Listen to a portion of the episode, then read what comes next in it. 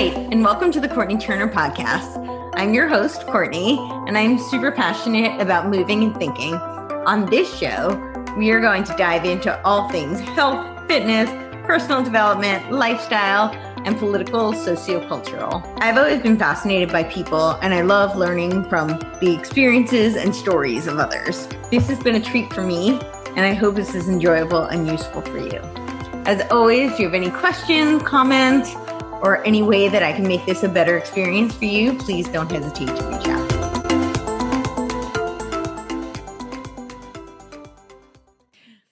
Hello. Welcome to the Courtenay Turner podcast. I'm here today with Kelsey Cooke. Thank She's you. a filmmaker, director, writer, and a health coach. How are you doing today? Great, thank you. How are you? I am doing well. Yeah, we, we were just talking about how we both made the move from uh, California, Yes, like. LA area, to Mhm. Tennessee, Middle Tennessee, and talking about how different it is over here. yes. So maybe you can uh, start with that. Tell us a little bit about you had an interesting reason for moving and that whole trajectory. so. Yeah. So um, the short of it is, um, my husband and I are filmmaking partners, and so we had a whole career in Los Angeles. But during the pandemic, of course, everything shifted for a lot of people in the industry, and for us. Um, we actually decided to make a movie. So we did that, which I know we'll get to in a minute. But we accidentally, uh, by chance, sort of um, made the movie in Tennessee, near Nashville area, kind of in a made up town in the middle of Tennessee, and uh, never thought we would move here. Uh, but somehow things kind of just led here, and we got wind that the industry was really building here for filmmakers. Um, it's always been this music town here, but Mhm. but filmmakers uh, in particular started moving out this direction. There's so many incentives and uh, so much support here. And so we came to check it out in January of this year and completely fell in love. And we just found that there was so much opportunity. We wanted to be a part of it. So I, I just want to tell the audience that this is a complete lie. It's really terrible here, and everybody should make sure they do Yes, not come. Definitely don't move because here. traffic is getting really bad and i actually moved here to get away from that so oh, sorry about so that. So she's a liar but yeah so maybe you could uh, talk a little bit about the differences in filmmaking in la versus here Yeah, there are some really big differences, and I think that's part of the Uh, what we feel we've been purposed to come out here for. I think mm-hmm. our eh, our a huge part of our purpose in coming out here is to help facilitate um, kind of the moving up of the industry out here, if you will, and taking that bar and raising it significantly because I think that they've been doing a really good job. I've heard that some people are that have been here for a while are kind of set in their ways, and so you know I want people to know that if they're here and they're filmmakers, um, I'm not trying to. Um, come in and like you know take charge and just change everything or make it like hollywood we came out of hollywood to to um, make some big changes and to get away from that um, idea that we had to be locked down. You know, Hollywood is like this abusive relationship where your partner is like, you need me and you're nothing without me. And that is what we're trying to get out of. although anybody in hollywood knows that if you you've made it in hollywood when you leave hollywood that can be true for sure. That, that, that's kind of the running joke in Hollywood that Yeah. you know you've made it when you can when leave. you can get out. Yeah. yeah. because Start doing all, your own all- thing. All, the people who've quote unquote made it have left. That's true. they come in to film, although very little films Yes. in LA anymore anyway. Yeah. Well, there's not as many incentives. And I think, you know, even the governor sent out a, a letter saying, like, please come back because, you know, a lot of people had left. And I think that has made a significant impact. But the biggest realization that most filmmakers have had, and we have, and I'll say, I'll say not most filmmakers in general, but I think independent filmmakers, Mhm. is that you don't have to be in Hollywood to create art or to create film. Sure. And in fact, there are just my mind has been blown in in being a part of the the um the film festival circuit, which our film Mhm. fest, our film has been a part of this year. One of the biggest things I learned was that um, about film commissions and and Mhm. creating relationships with film commissioners Yeah. in your state is one of the most valuable things. And I look forward to meeting and and getting in touch with the film commissioner in yeah. uh, in Tennessee if you're listening. Come, Yeah. call me. yeah. yeah, Uh, yeah, absolutely. For excited. independent Mhm. filmmakers, that's a huge, huge resource. Yeah. And uh, most uh, most independent filmmakers don't realize that. Yeah. They have no idea how that Yeah. works. Yeah, yeah. Uh, there's a in L, even in uh, LA there was a lottery system uh, in order to get you know tax incentives. Yeah, and I didn't even know much about it because I just I literally have learned about all of that since I've left. I've just had this Oh, wow. massive education this year about all that whole world that I didn't know that I could take advantage of as a filmmaker. So. I will share just really quickly because I want to get into uh, your film, but. I was producing a film. We thought we raised three million dollars. It turned out that my my business partner was a, a total scam artist, and Wow. we actually never got the the funds, oh my gosh. uh, or I never received the funds. But I actually made it into the lottery. oh, wow. Yeah. And, you know, they called me and I literally cried. I mean, I was devastated because I told them, well, we lost the funding, it didn't come through. Uh, so I can't, in con- good conscience, you know, accept the. Uh, my spot in the lottery, and they said they were actually really, really gracious. They told me they would give me a couple of weeks to resource the funding. I was like, "It's three million dollars. Like, I'm not. It took me two years to source this. Oh man. I'm not going to just resource it in two weeks." And they said, "Well, you can try," which I, I was really shocked. I Yeah. didn't expect them to be so so nice and uh, patient. Yeah. Uh, but I was devastated because Yeah. it's so hard to get into that system. And yeah, it's a very uh, small number that get picked every Yeah. year. So It's yeah, with Yeah. my little uh, Well, I will say, you know, one of the biggest, I think that's one of the biggest differences to answer your question uh, Mhm. between LA and here in the Nashville area is, um, you know, obviously there is a lack of resources here. I think we're trying to build that up. You see that in people, you know, Mhm. building studios here, which is Yeah. great. We need sound stages, we need places to work, we need, um, we need resources uh, and uh, and funding and all of that. You know, I think that's a big deal. And um, I, I have seen, I've been on set for a few independent movies out here. Just Okay. um, it's been a great education in seeing um, what great quality uh, a work there is out here, and just sort of um, the people that are are being hired on set. Um, the people who are working behind the scenes are just w- a wonderful caliber of people. It's just that's um, they're the set um, culture is wonderful mhm. and um, I'm really excited to be a part of that. I think that what we're missing here is um, organization. I Mhm. think that there's a level of professionalism. Um, some things that even working in the union, you don't have to work union or non-union. Like it doesn't matter. There should still be a level of professionalism Sure. um, in a lot of ways, like giving breaks and making sure that you know your cast members are fed, or you know, like you don't go eight hours without eating anything, or that somebody's looking out for everybody, even uh, the little people, like the extras that are on, you know. And I would say that those are not little people, like you know, Oh, yeah, everybody film doesn't get made without the extras. Yeah, you can't get made. So I think, but I think that it's not so much that they don't care about things like that, but just that it's a lack of, I don't know, maybe experience or um or just the organization factor Mm. about what I jobs, who's doing what. Yeah. Yeah, I wonder little bit how of much a of it's budget disconnect. budget oriented. Yeah, maybe. Yeah, I mean, because if you think about it, I, I, I- was an actress and producer as well, so I'm very familiar with this. It's, you're hiring a whole nother staff.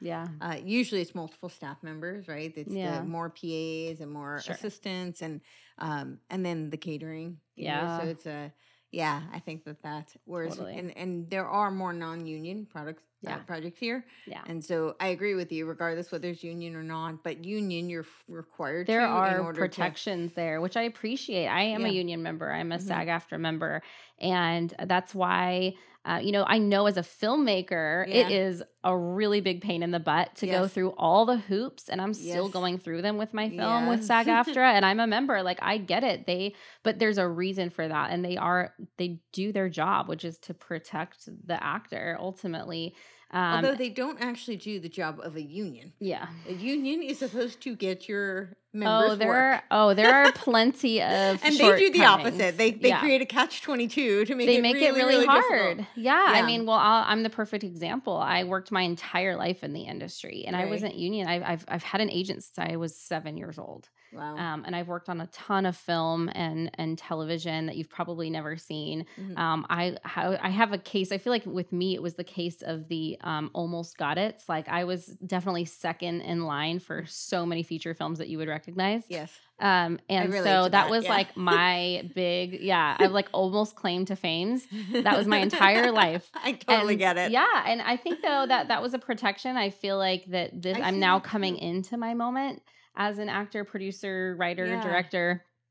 I feel like I'm just now taking all of that experience and that that was the purpose of all of that. I'm like sometimes like God, like why did you Mhm. have me work my entire life and always get like almost get it you know Right, like right. why I, that was me every single time and they'd be like oh we loved you but you know we went with this other girl because she was a redhead and you're like well i can't control that you know but that was Well, always or, I could just dye case. my hair. like, right yeah. anyway so I, I do feel like i'm now coming into this moment where I've, i finally have taken all of that experience Yeah. and now i'm using it to make an impact in the industry and that's my goal so That's awesome. Yeah. That's so awesome. So tell me a little bit about this film. Yeah. Okay. So uh, when we were kind of twiddling our thumbs during the pandemic, we were just on the side of the fence, and, and and you didn't have to be. I think there was a lot of like pressure to do something, and some people took that moment to rest, and I think that's amazing. But for Mhm. us, we were just itchy to do something, and we felt like this was um, a moment that we Mhm. could take that we where we could take advantage of doing something great. So we're like, let's make a feature film. But how do we do this quickly? Um, you know, without taking all that time to write an entire script and all of this. And so my husband and I, we went through the Groundlings program in Mhm. Hollywood. It's a sketch comedy program, an improv school um, that many people have come through um, SNL for. Like you've Sure. you've seen, you know, Melissa McCarthy, Will Ferrell, Kristen Wiig, all of the greats. In fact, Chloe Fineman is a Mhm. really great friend of ours um, and was in Sunday Company with my my husband Chris.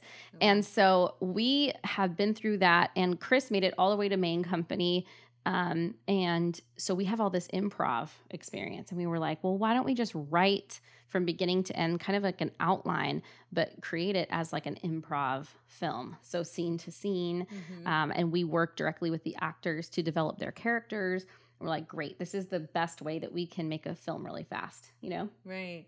So we did we spent about two months just coming up with um, the the script uh, or outline really. It was like a 28 page outline and we had uh, the general idea for the dialogue um, and relationships we spent most of our time developing the characters which we feel like is the most important thing in a movie um, and because you can stick characters anywhere if you're in love with the characters you don't really care what they're doing you just want to Yeah. watch them you know and You so connect with them like you would people. Yeah. totally. Um, and so we also took from what we know, which is the world of theater. Chris and I grew up. Mhm. We met doing community theater in Mm-hmm. college, and we, you know, did kind of the Broadway thing for about seven years in New York Wow. City after we got married.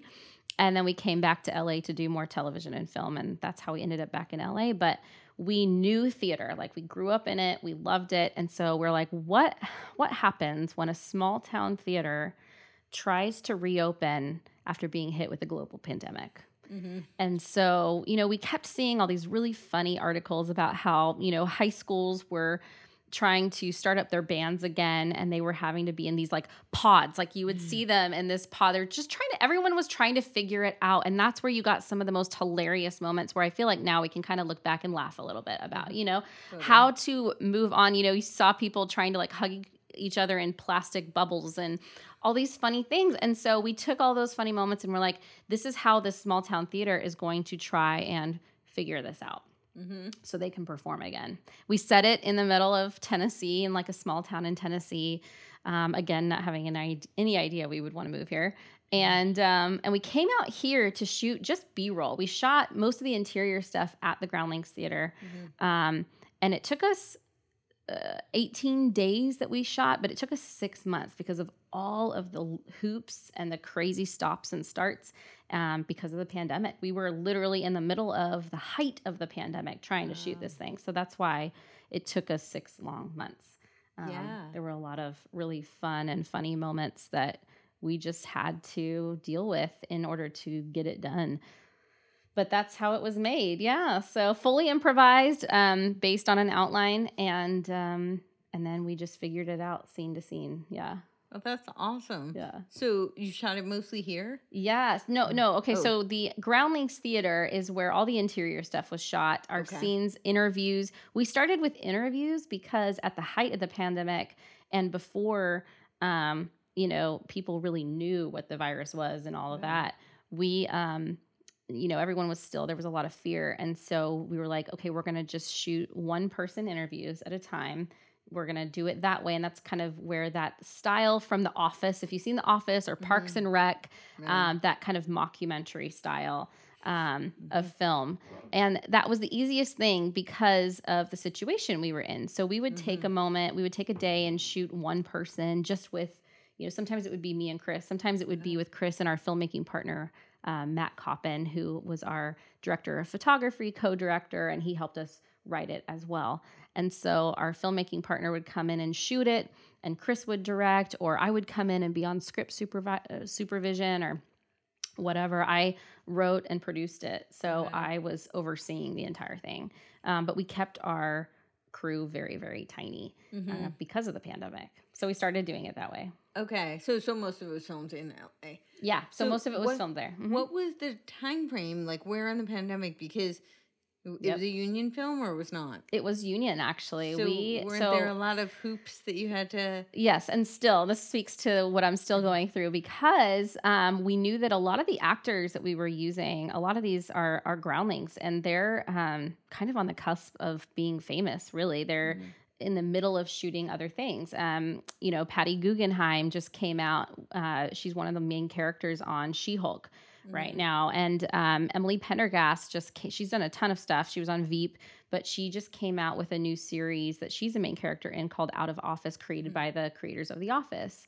Mhm. Um, and so we knew uh, Leonard Robinson. He's amazing. He's Mhm. um, on Insecure right now. So Yeah. we knew that they could never get the okay from their representation to do this unless it was unions. And Mhm. we wanted to work with people who already had the improv and sketch comedy experience that we needed to make this film and trust our actors to do the job. Sure. So I knew, actually, really stuck up for this because we kind of argued about it a lot, but I actually knew that we needed to go SAG AFTRA. But the only way to do it because we didn't have a budget, we crowdfunded for Mhm. most of it. And so we didn't really have a budget to work with, and we knew we couldn't afford to pay people right away. So Mhm. we did um, what they came out with during the pandemic. It's called a micro budget Mm. contract, and they Mhm. came out with it during the pandemic because they wanted to see people keep creating Mm. but they knew people wouldn't be, you know, independent filmmakers couldn't afford to do it.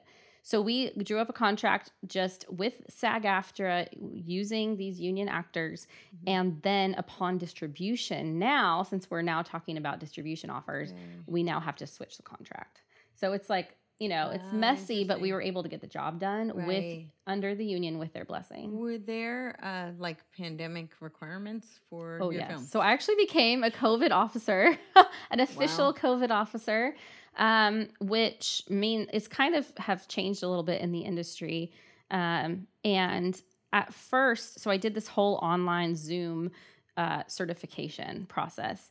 Um, and so I basically had to just equip us with all the masks and um, sanitation stuff that had to be available. We tested. And um, again, this is starting January 2021, like Mhm. January 3rd, we started Right. shooting. Mhm. And so we, uh, there was still a lot of unknown factors Sure. about COVID.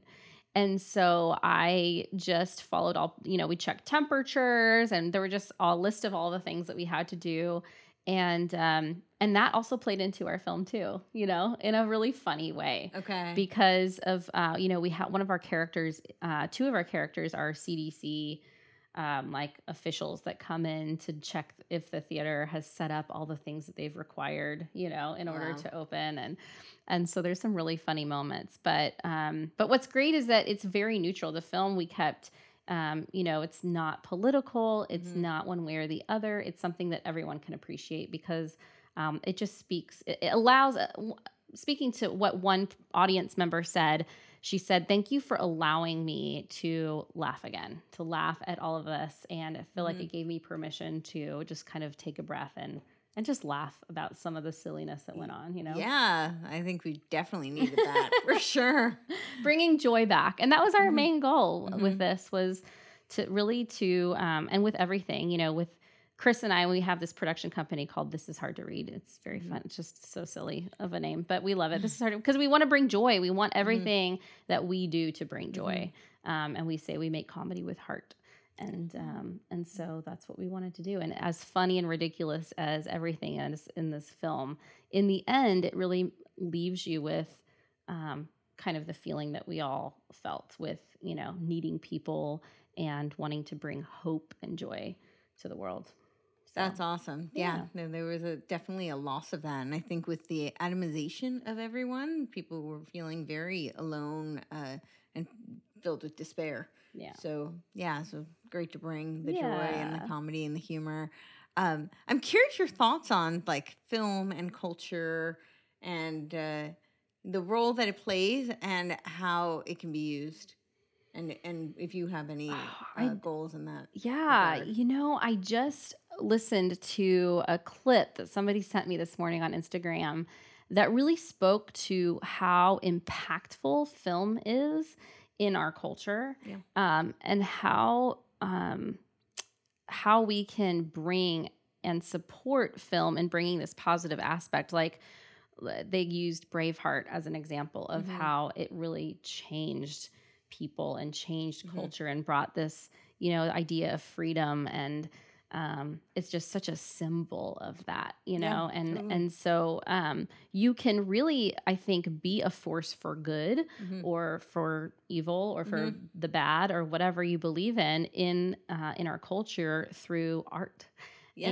and film is a huge part of that and so um, we like i mentioned with just the heart of bringing joy and hope i think that's um, i think with comedy specifically Yeah. we ha- as a culture have forgotten how to laugh because we're so afraid of offending offending Yes. um, we've become so sensitive that we are so worried. And I think that's another huge reason we just had to get out of LA because I feel like um, uh, there, it, it really um, just, uh, it sort of is an end to, you know, the freedom to create without, without, um, thinking, without, you know, uh, inhibition. It's just Mhm. like, you're just so afraid that you're going to say something wrong and there's this whole culture of just like be careful because you'll get canceled or you'll Mhm. you know there's a huge fear and chris and i laugh at each other sometimes because we're like we were afraid of getting canceled but we're nobody like what do they have to cancel us from you know like we and i think again going back to the reason like i'm just really grateful that i never became famous as a child or Mhm. really got any amount of what hollywood would call success because um because I have a different perspective now in Mhm. how I want to um, create. And I didn't get into all of the Hollywood um, stuff. That's just Mhm. the negativity of all of that. And Right. um, Chris and I, as partners now, can really look at how we can make an impact for good um, through comedy and, um, you know, not picking one side or the other, but just bringing good quality comedy to the world again. I think if you if you look at all of the comedies that are out there right now on Netflix, um, stuff that's coming out in the theater, um, there's not a lot, and it's actually something that production companies, distribu- uh, distributors um, around the world are looking for desperately because there has been a very um, a big loss in Mhm. In comedic films that have come out. Sure. even series you've seen a, a dip i should say in a real dip in the amount of content that has come out. And i think that has a huge uh, has been a huge impact on on the amount of comedies that we've seen is because people are just afraid to create it. Yeah. and i get why. And of course we want to be sensitive. And i think all the things that we have learned through the pandemic have been good things. It's just that like it's have we taken it so far that we have ruined comedy creative people from Mhm. creating i don't know it's something to think about I, I, I would say it ruins humanity. You know, humanity can't uh, go forward. You know, they, they talk about progress. Mhm. usually they mean regress. yeah But but actual uh, evolution of humanity need requires hope. And yeah. without joy, without hope, without comedy, right, you don't have the coping mechanisms in order to get through things that are hard, yeah. like a pandemic yeah. or like even without the pandemic, just the policies around the pandemic, yeah. people being shut down, people not being able to work, people right. being told to distance from each other yeah. and uh, cover their faces, which is how you connect with another mm-hmm. human being. So I, I think that the value of natural comedy yeah. is so incredibly important. That's a, you know, what that was Chekhov is like yeah. the master of that, right? In the darkest of times, yeah. he, he would write these, you know, really, really dark topics and dark scenarios. Yeah. And it was some of the best comedy because that's how people cope. They cope yeah. with difficult things, right? So. I, I, think that's really powerful and it's really important. Yeah. Um, I'm curious what you you said that you noticed you feel now reflecting that you're kind of glad that you missed the boat, you know, with mm-hmm. what Hollywood would deem success because I, yeah. you're a success in my eyes. I would think, oh, I would hope you're a success you. in your eyes as well. Yes. Uh, but yes, Hollywood, quote yeah. unquote success. Uh, I very much feel the same way. Like in hindsight, I'm kind of grateful that I, you know, missed it. Yeah. um, but I'm curious if you could speak a little bit to what it is you see that may have been darker or some of the negativity yeah. that you were alluding to and what your vision for where you want to go that you don't think you could have done otherwise if you yeah. stayed inside that path yeah i think um, you know I, I do have friends that were that i grew up with who were you know fairly famous mm-hmm. uh, growing up and mm-hmm. i saw the sacrifices they had to make in their childhood or you know things like that so lots of aspects um, i think though that i'm in a place um, that I haven't ever been before. I think I've I've discovered who I am and mm-hmm. and what I was created to do, mm-hmm. and I think that I'm much more focused and um, less deterred by the glitter and the mm-hmm. glam of Hollywood. Which listen, I wouldn't mind. It's just that I don't need that. You know what I mean? right. Like I don't need it, but I think that I I think I'm in a better position to have a platform and to make a greater impact that won't also deter me from who I am. Mm-hmm. It's not gonna, you know, if, you know, we have some movie that we write that does become a huge hit, if this movie, you know, gives us a platform to do more good, mm-hmm. then that's what we'll do. It's not gonna, um, I'm not in a place anymore where I am going to be distracted by the the glitz and glamour of Hollywood and and you know I think I would have been I think I would have been tempted to say yes to some projects um, that I probably shouldn't have done that would have made me question who I was or compromise my values. And um, I'm really steadfast in my values. I think having a family really changed me. I've mm-hmm. got two amazing kids, and they're five and eight, like a boy and a girl. And they've really changed who I am and what I'm focused on. And really just to see, I think with the pandemic too, um, I think what it did for me was really just sharpen up what is what really matters mm-hmm. and um and that life is short mm-hmm. you know and we just never know what curveballs life is gonna send us and so it helped me focus up um sure. on on what really i'm here for and what i'm supposed to do um so yeah i think i think i think hollywood uh growing up there i worked so so hard and um there were a lot of things that I learned about myself and and also gosh, I think one of the hardest things as a woman in Hollywood is just dealing with all the rejection and all of the pain of feeling like you're not booking that or mm-hmm. you got really close like i mm-hmm. mentioned mm-hmm. like that was always really hard um, definitely questioning things I, I have a, a, funny little like tiktok video i did about mm-hmm the things that agents always told me or when I was in meetings how, you know, they were like, "Oh, you're not, you know, you're pretty, but you're not gorgeous." Or, you know, you're you you know, you just don't have that star quality or whatever. You know what I mean? Mm-hmm. You would be mind-boggled at things I heard when I was 11 and 12 years old. You know what I mean? Mm-hmm. Um, and I went everyone goes through an awkward stage. I had frizzy hair that was actually curly hair. I just didn't know that because of hormones I was getting curly hair and then I had braces. Like we all have this awkward stage, you know, sure. but but hearing the things that I heard, um, you'd be horrified, you know, to, you know, and it, so some of those deeper, darker things about Hollywood that um, I'm just, I, I imagine that if I would have booked this or that, that mm-hmm. it would have just got gotten worse. for me, you know? Right. And I still feel like I had a semblance of a childhood, that I still had a wonderful childhood. And I was still able to um, do the Hollywood thing. Um, and I did a lot of significant projects. But um, but now I feel like I'm in, a better place where it's a level of maturity that I've never had. And like I mentioned, having a family and all these things, life just gives you experience. And I'm going to take all that life experience and now be so grounded in what I'm doing that I think I'll be able to have a greater impact um, that way. Yeah. Yeah, I absolutely. That's awesome. No, yeah.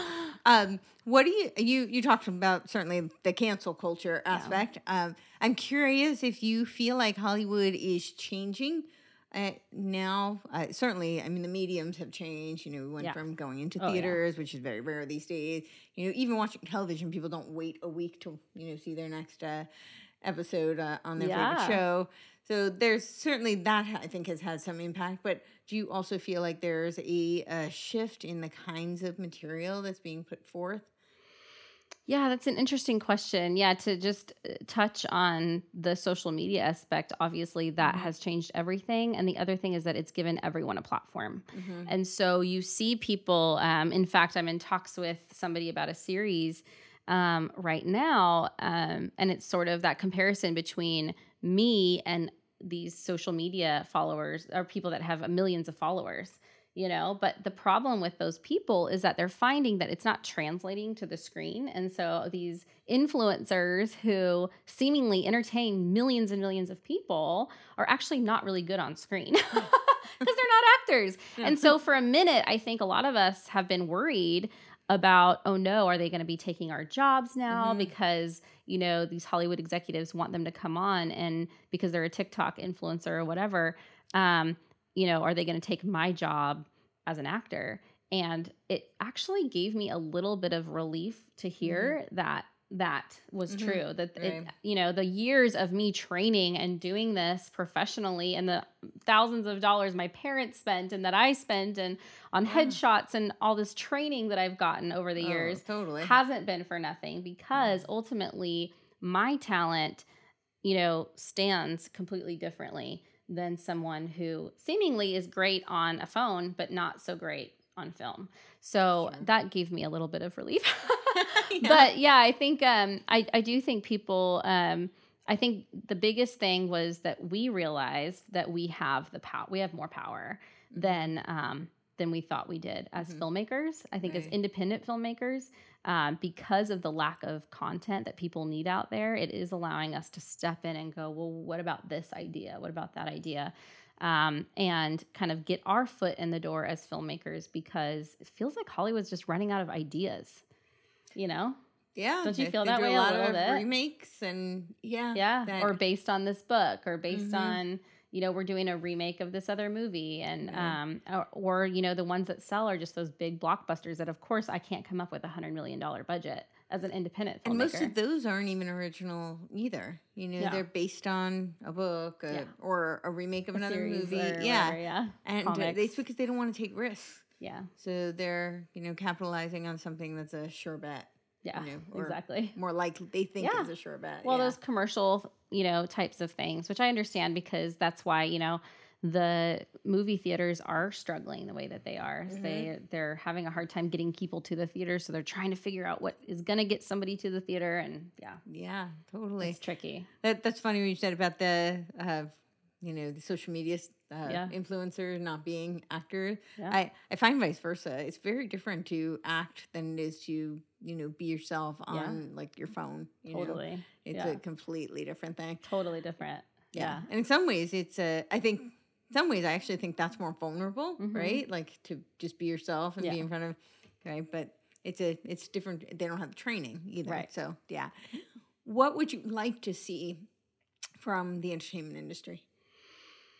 Oh, that's a great question. What would I like to see? Um, I would like to see more um, I know going back to storytelling, um, going back to you know what we're this is a great example. Okay, so my husband and I get really frustrated at Christmas time because it's been years since a really good Christmas movie came out. You know what I mean? I keep hearing this. like they're okay, they're cute, or oh that was Right, sweet. You know what I mean? But like think about the era of like Elf and Home Alone and all Mhm. those classic movies, and we keep looking at the formula. We keep watching them just for research purposes. Like, Mm-hmm. what was it about these amazing movies that have become classics, Santa Claus and all these things, and like, why can't we bring this back? But I think about that too with with other comedies that we've been Mhm. seeing because we keep brainstorming new ideas that we're writing. Um, you know, and uh, when you're pitching in the pitching process, part of it is like, okay, this is my project, and it's this movie meets that movie so that people Mhm. can kind of see right? So we're just trying we really do um look at these other genres of film and go okay what was it about this like golden age of film or this Mhm. you know golden age of comedy? Or what was it about seinfeld? What, what was it about all these things? Um, i think Schitt's creek actually did a really great job of um, bringing characters back and the focus on characters and that's kind of what really inspired us in our film was Yeah. their uh, focus on characters and how long they took with each one. Mhm. i think that's something that the film industry has forgotten about. I think they're so um, desperate to put out a big movie that and they're so, they're so desperate to just focus on the numbers and focus on how much revenue the movie is bringing in that they're not actually focusing on the quality of film I think there's a lot of truth in that. There's also such a focus on the the, the technical aspect, yeah right? So it, it's all the special effects Yeah. and the you know the CGI and what they can do with that, Yeah. and that actually takes away from what, what is the story? yeah Who are these people? Who are these characters? Yeah, Why do really I care? good writing. Like I just want to see writers um, pay more attention. You know, with all this stuff on Netflix and stuff that I'm seeing, we keep watching Netflix and going, "No, don't say that." you know, like, "Oh no, don't," or you know, or we'll just guess what's about to come out of their mouth, and we're like, "I knew it. I knew they were going to say that." Um, and um, I don't know. I don't know what it is. I don't know what the problem is. We're trying to. That's what we're trying to diagnose so that we can fix it as filmmakers. Interesting.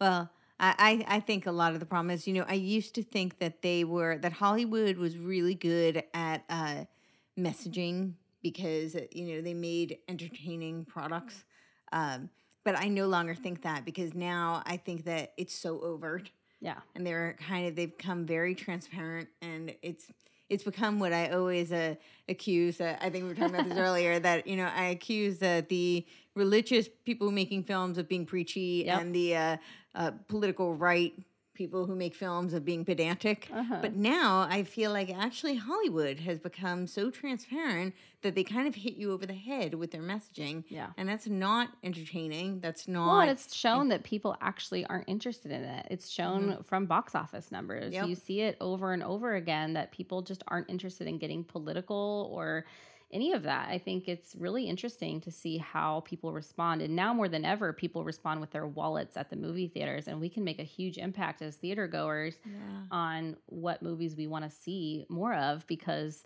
they're going to go, oh shoot, we spent you know a hundred million dollars to make this movie and only got you know eighteen at the box office or whatever. Um, so I think I think people have more power than they realize as consumers. Yeah, I think that that's a great point, and I hope people really take heed because I, I think if enough people, I don't think that I, I have to be really honest. I don't think boycotting is a super effective Yeah. uh, method, right? Yeah. But I, not that people shouldn't do it. You No. know, obviously Yeah. boycott what you don't want to see more of, but I think boycotting Yes, is very powerful. I love that. yeah, I love that. so people should with their purchasing power, with what their they viewers, believe in. Yeah, yeah, For sure. absolutely. Yay. So yeah. Well, I know that we are kind of pressed for time today. I would love to yeah. do a part so much two. to talk about. I know, I know, and we can maybe get into the health stuff too because that's a passion of mine as well. So, Yes. But if you have anything else you want to add, close out with, and of course tell everybody where they can find you, find your movie, and all that stuff. Yeah, I would say just um, keep. We'll keep you posted on the distribution of our film. We're really excited to get it out in 2023. That's the goal as soon as we can. We are um, just negotiating right now uh, with deals, which is exciting after a big festival run that we had. Um, we Yeah, won everyone 22 awards. like was some? I have to go back and check. I There's 20 some awards that we won. Um, Something really Best impressive. Feature. Congrats. Thank you. I'm so excited.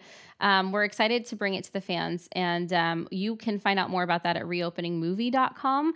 Um, and then I'm on Instagram at Kelsey Cooke Official. Um, and my husband and I are both on TikTok. You can find us too. Chris W. Guerra is his uh, his fun TikTok guy name, and and yeah, I'm just Kelsey Cooke official everywhere. So find me, and um, and we'll keep you posted on what's coming next. Awesome. Yeah. And your husband's a, a TikTok famous. Yes. We'll, we'll, dive into that next time. But that's yeah, awesome. that's a funny story. All right. Thanks so Yay, much. Thank you so much.